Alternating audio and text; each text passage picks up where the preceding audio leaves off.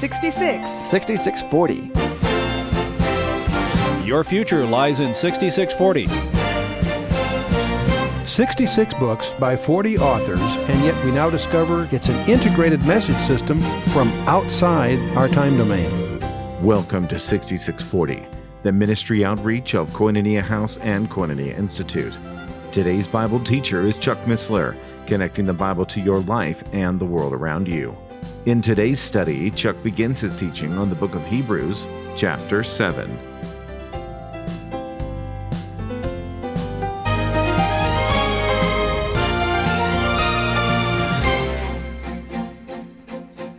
Let's do something radical. Let's bow our hearts for a word of prayer.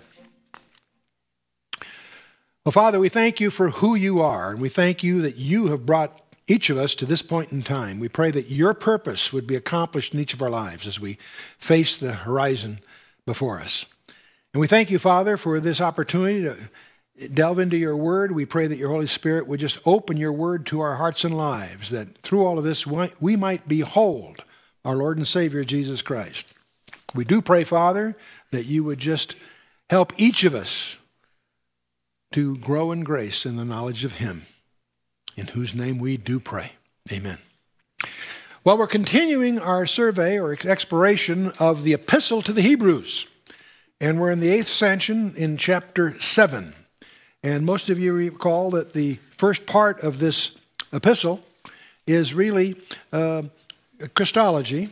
Uh, Jesus Christ, the new and better deliverer, and, and the writer contrasts our Messiah with all of Judah, the traditional pillars of Judaism the angels, Moses, Aaron, and so forth.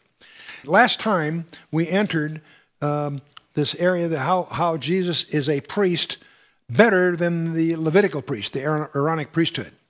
And, uh, but chapter 5 had a problem because it really bridges to chapter 6, which includes the third of five warnings. In fact, it's the most troublesome of the five warnings to many. And I won't try to recap all of that here, but uh, we um, got that introduced with our study of chapter 5, and then we really dealt with it in chapter 6, basically highlighting the fact that the issue at stake is not uh, eternal security, as it may look to the naive viewer, but rather uh, the gaining of inheritance.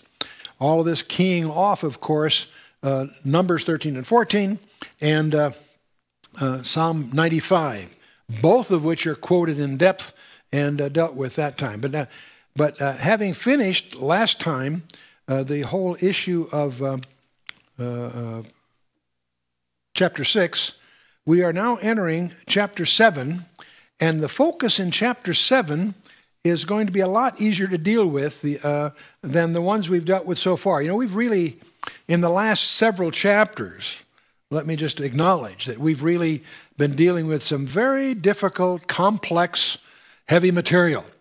And uh, hopefully, it's been stimulating you to do serious study in those areas. But we're actually going to move now into an area that I think at least is clearer in its description, and that's this whole issue of who is this character called Melchizedek. Because uh, back in chapter 6, as it was finishing, one of the final verses was whether the forerunner is for us entered, even Jesus, he was made a high priest forever after the order of Melchizedek.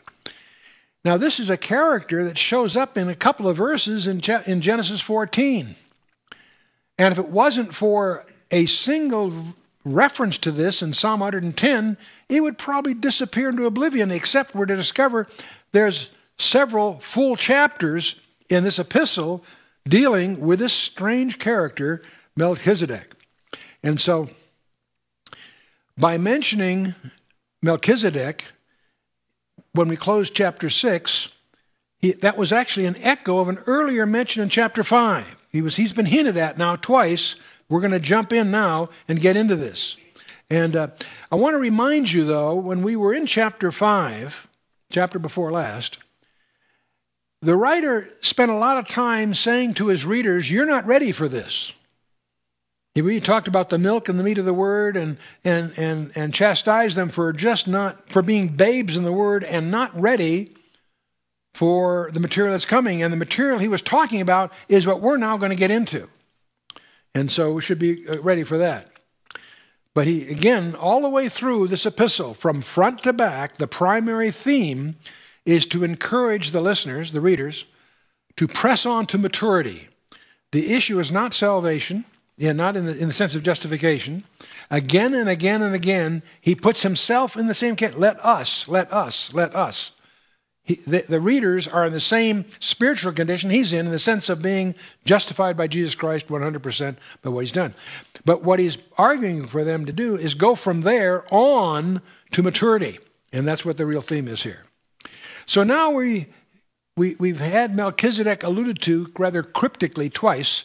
Now we're going to get into it, and that's what this chapter is all about. And chapter 7 is really about Melchizedek. So here he, the writer continues For this Melchizedek, king of Salem, priest of the Most High God, who met Abraham returning from the slaughter of the kings and blessed him. Well, if you are familiar with your Bible, you stumble at that first sentence. Because here's a character who's king of Salem, and he's also a priest. Now, the Jewish mind isn't used to that because he's been conditioned from the beginning that the kings came from Judah and the priests came from Levi, two different tribes, and not to cross. And there's all kinds of anecdotal examples where a king tried to give offerings or vice versa, and it was havoc. It was havoc. So, but it, it makes an allusion here.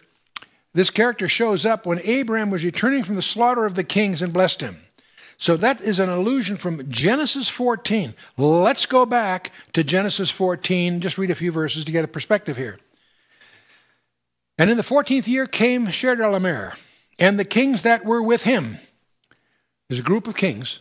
And they smote the Rephaims and Ashtaroth, the Karnaim, and the Zimzumims, and Ham, and the Emims, which Shaveh Kiriathim, and the Horites, and their Mount Seir. I'll give you a chart in a minute that'll lay this out. Don't worry about it uh, I can't pronounce it properly anyway, unto El Paran, which is by the wilderness. And they returned and came to En Mishpat, which is Kadesh, and smote all the country of the Amalekites and also the Amorites that dwelt in Hazezer Tamar.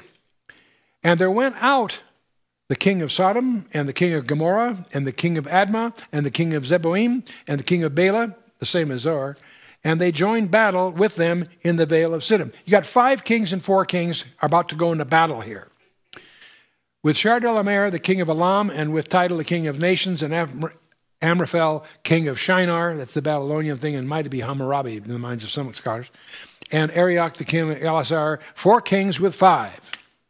So they got their little battle going on, okay. And the vale of Siddim was full of slime pits, and the kings of Sodom and Gomorrah fled and fell there, and they that remained fled to the mountain, and they took all the goods. In other words, the winners took all the goods of Sodom and Gomorrah and their victuals and went their way. So, okay, it's a battle. There were some winners and some losers, all right, but here's the key line. And they took Lot, Abraham's brother's son, who dwelt in Sodom, and his goods and departed. It happened that Lot was living in Sodom. These warring tribes, in conquering Sodom, made a mistake with retrospect. They kidnapped Lot and his family and whatever. Big mistake. Big mistake. The Battle of the Nine Kings. You've got Shemites, Amraphel, Arioch, Chedorlaomer, king of Elam. Elam is a predecessor to the Persians, okay? Uh, and Tidal, king of the nations. All these are Shemites, it happens. The other kings were Bera, king of Sodom, Birsha, king of Gomorrah, Shinab, king of Admah, um, Shemeber, the king of Zeboim, and king of Bela. These are Hamites. Think, when you think of Ham, think of Egypt or that part of the, the geography. Shemites. So they're, they're, they have an ethnic difference here. But Chedorlaomer is the, the big cheese in all of this.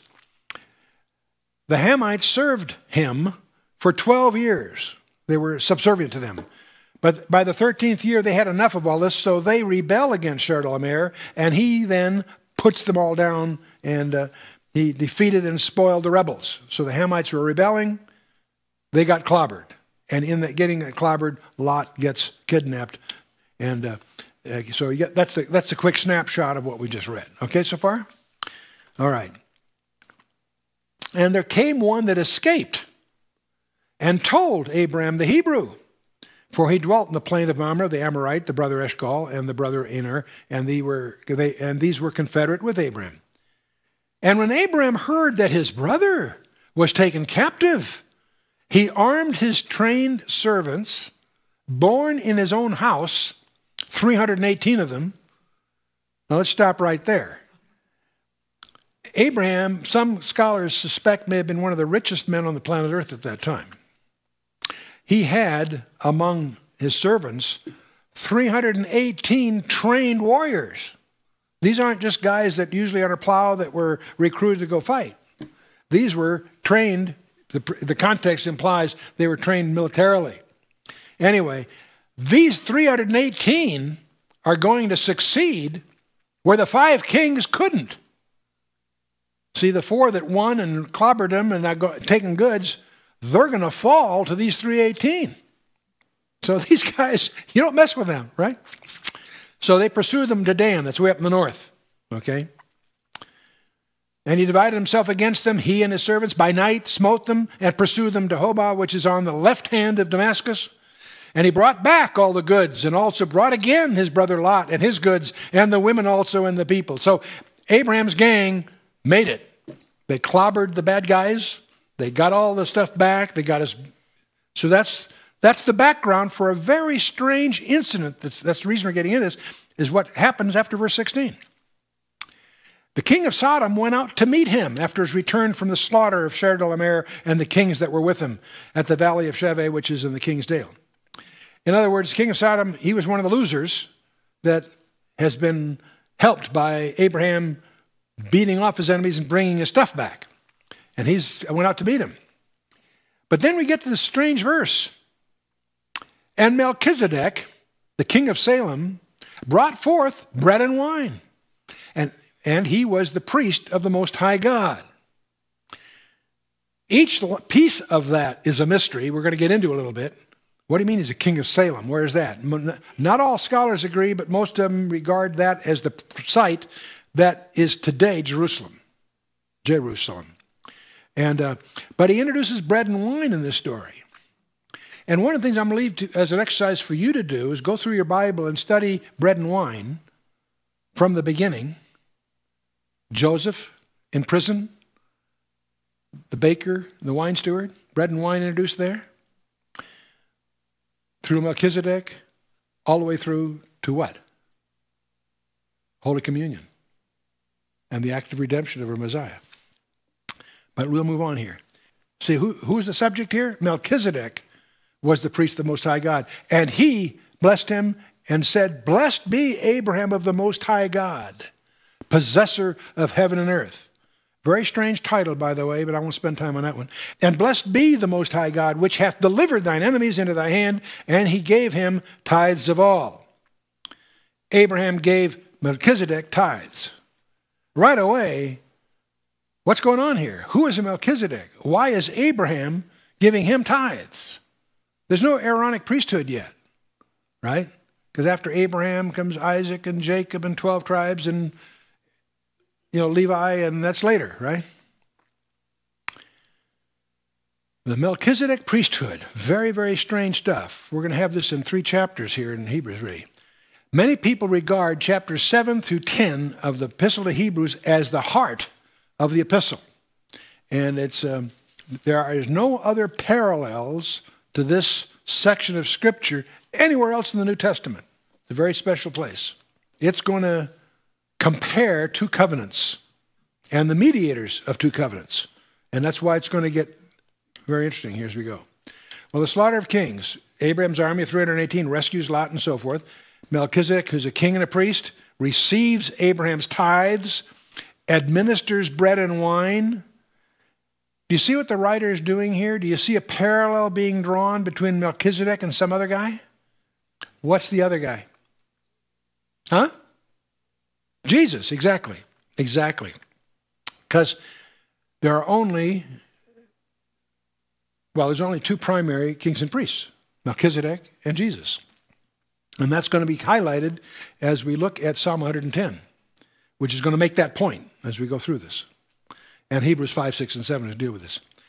So he's a king of righteousness, which that's what the king of Salem, Salam, you know, a king of righteousness. King of Salem is Jerusalem and the priest of the Most High God. He received tithes.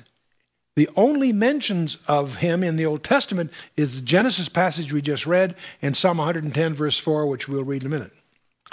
And this is going to contrast with the priesthood as it is uh, in the mind of, the, in, uh, of, of a Jew in Judaism. His readers, the readers of this epistle, are Jews sometime between AD uh, 32, Christ's ministry, and the fall of Jerusalem in 70 AD. It's in that 38 year period that these Jews are really upset, not sure what to do, that this epistle is aimed at. But see, a Jewish mind separates the priesthood of Levi and the kingship of Judah. So that makes Melchizedek a strange paradox to the Jewish mind. And there are these two elements by Melchizedek, bread and wine, which to a New Testament reader immediately suggests the Lord's Supper. But let's move on here. Down to verse 2, we're making progress.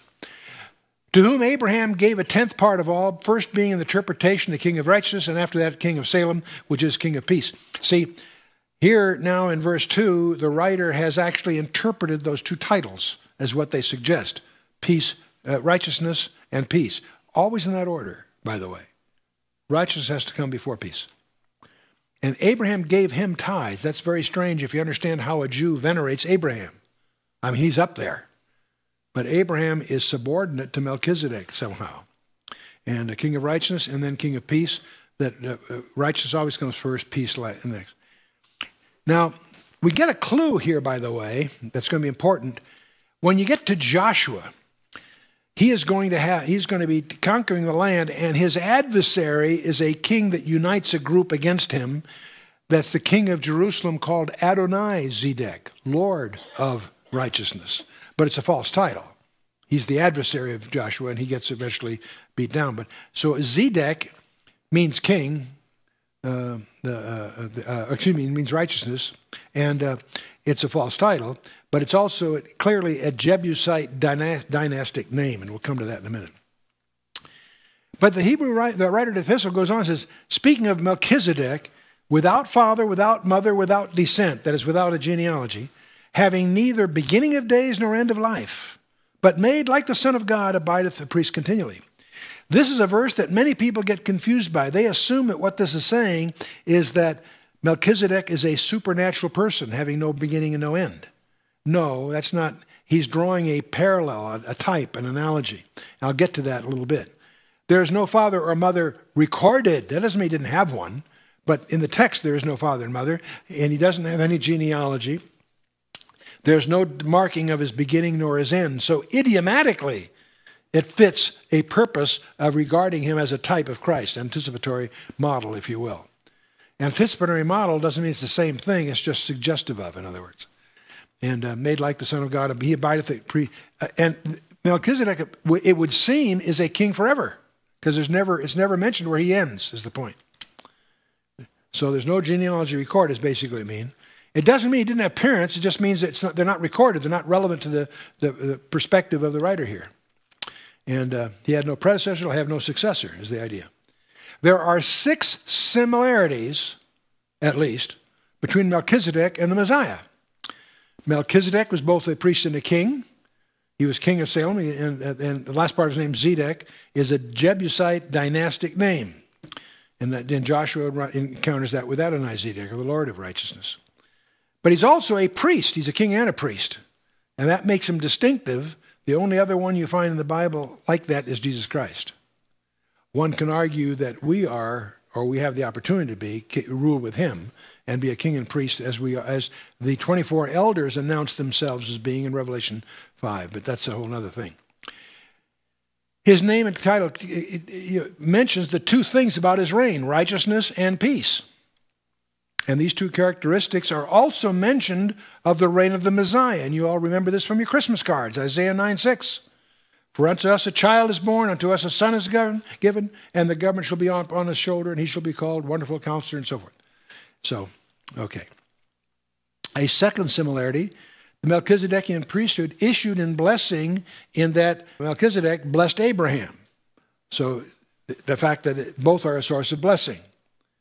Now, how the Messiah's priesthood will be a source of blessings is going to be discussed later in this chapter, so I won't spend time on it now. Third thing, the giving of tithes is a recognition of superiority. You don't give tithes to someone junior, you give tithes to someone senior spiritually, okay? So Abraham, by tithing to Melchizedek, was acknowledging or recognizing Melchizedek's positional superiority. Are we together so far? And it's, and it's, this, it's at this point in verse 2 that he also, uh, the writer explains the meaning of the names. But see, the fact that Jesus functions as a Melchizedekian kind of priest shows his superiority over any other priesthood. And he's going to develop this here with, Levit- with uh, Levi in a minute. Melchizedek was an independent high priest, as is Jesus. His priesthood was individual in that he appeared on the scene, and this, all we know about him is that he was a priest of the Most High God. There's no mention of mother or father, genealogy. Genealogy was not relevant to Melchizedek. It's very relevant to the Aaronic priesthood because the way you became a priest under, in, uh, under the Levitical system is you had to be a descendant of Aaron. Okay? And so ancestry was not important for Melchizedek, and that's part of what's going on here. The appointment to Melchizedek's priesthood was independent of human relations, no genealogical requirement. That's not true of being a priest in the Levitical system. Because unless you could prove that you were a descendant of Aaron, you were disqualified from the priesthood. And there were several times when they returned from Babylon, the Babylon captivity. Many claimed to be uh, the office of priesthood, but some could not prove that they had direct descendants of Aaron and were thus disqualified. You had to be a Cohen, a Kohanim, which is a descendant of Aaron. Okay. The fourth one, of the genealogy is not important for the Melchizedek priesthood. And, and, by the way, there's no record, this is interesting, there's no record of birth or death of Melchizedek. That doesn't mean he didn't, he wasn't born, didn't die. That's not what it's not recorded. And that means as a type, eh, that's significant because we're dealing with a model here, an anticipatory type. See, both events occurred. He obviously was born, he died. But the fact there's no record of him allows the Holy Spirit to use this as an exemplar, as an illuminating example of what he's really getting at. The Melchizedek, Melchizedekian priesthood was timeless. We don't know when it began, when it ended. A Levitical priest served very definitively from the age of 25 to the age of 50 and had to be replaced. And had, it had a definite beginning and definite end. There's no mention of the beginning or end of the Melchizedek uh, priesthood. And uh, so, in that sense, the Holy Spirit saying Melchizedek was like a model or a type of the Son of God. And because, as far as the record of the Word of God is, it, Melchizedekian priesthood was timeless, and there's no record of it ending. Now, the Melchizedekian priesthood was all inclusive that it administered apparently to everyone within that region. It wasn't just Jewish. The Levitical priesthood was limited to, had a limited ministry just to Israel. That's another difference. What's Jesus Christ's ministry? Just to Israel? No, universally. And uh, uh, Melchizedekian priesthood was universal, so was Christ. Jesus also has a universal priesthood. Now, because of this background, the, whole, the writer is using this to make a rhetorical example, uh, get, communicate. That's led to speculations that because there's no recorded birth or death, some think it, Melchizedek was Shem. Shem was still alive then in Abraham's time. So is it possible that he was Shem? No, I don't think so, because we know Shem's genealogy. That would puncture the model, if you will. Was Melchizedek an Old Testament appearance of Jesus Christ? There are many speculators say, well, that was Christ in the Old Testament making an appearance because they get confused. They're confusing the type with the antitype. Was he a theophany, that is, a pre incarnate appearance of Christ? Don't think so for a lot of reasons. His priesthood, the, the, what Hebrews points out, his priesthood was after the similitude of Melchizedek, Christ was. Well, was Melchizedek a celestial being? No, he's described as a man in, in uh, Hebrews 7 4. So those popular speculations are punctured if you stick with the text. What about this business? The most popular one is that somehow it's a pre incarnate Christ. The text does not use the adjective that would describe Melchizedek in his being in, in uh, essence to be like the Son of God. Instead, it uses a participle, meaning that Jesus was similar to Melchizedek only in the likeness of the, of the biblical statement. In other words, the grammar would suggest otherwise. The word for being made in the Greek is to cause a model to pass off an image or shape like it, to express itself in it, to copy, to produce a facsimile. We shouldn't confuse the facsimile from the real thing, is, is what the grammar is indicating. And this term is found only here in the New Testament. Second reason, it states that Melchizedek was like the Son of God. It does not say that he was the Son of God in the Old Testament.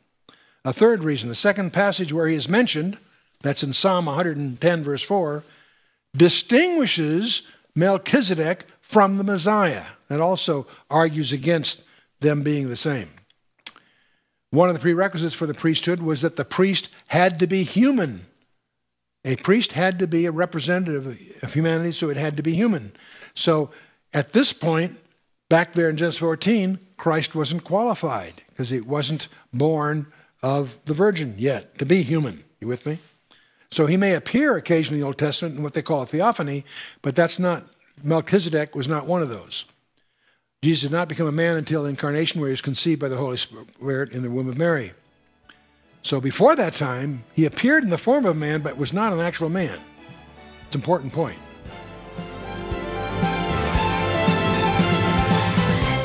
You've been listening to 6640, the ministry outreach of Koinonia House and Koinonia Institute. Today's Bible teacher was Chuck Missler, teaching through the book of Hebrews.